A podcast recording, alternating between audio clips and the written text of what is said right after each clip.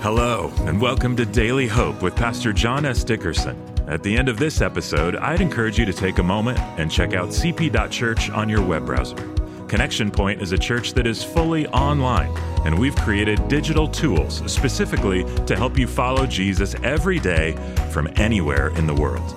Well, I pray this short devotional inspires and challenges you to take the next step in your faith journey. Now, let's hear from Pastor John. Hey, welcome back to Daily Hope. I've got a question. Do you have someone in your life who doesn't yet know Jesus as their Savior?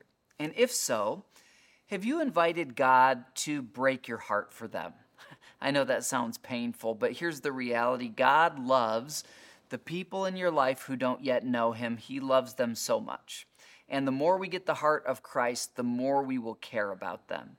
You know, the book of Jonah here in the Old Testament, it's only four chapters, but it is such a fitting book for us because uh, we can very easily become like Jonah.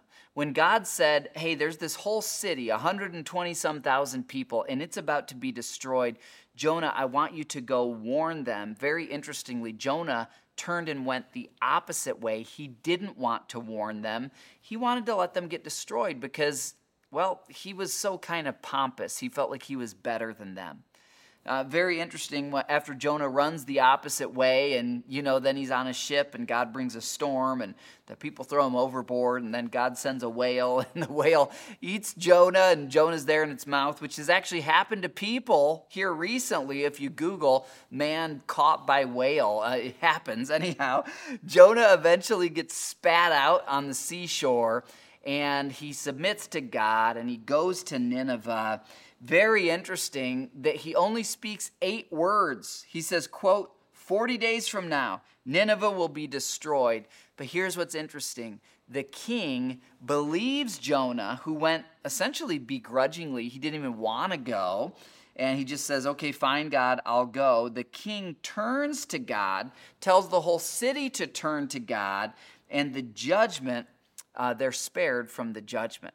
I want to encourage you with this God is always at work around us. And the person who you think, oh, that person's so far, I could never convince them to become a Christian, I could never argue them into the kingdom, that's true. But God just might be at work in their heart already. And it might be that you only need to say eight words to them. How about this? What if you just said, Come to church with me? That's just a few words that you can say. God can use a few words from a heart of faith and obedience to save a soul, to save a nation. See you tomorrow for more Daily Hope. If today's devotional inspired you or helped you in any way, I would invite you to keep following Jesus with us every day. Visit cp.church to learn how to gather with us online or in person for our weekend services. Thanks again for joining us, and we'll see you tomorrow for more Daily Hope.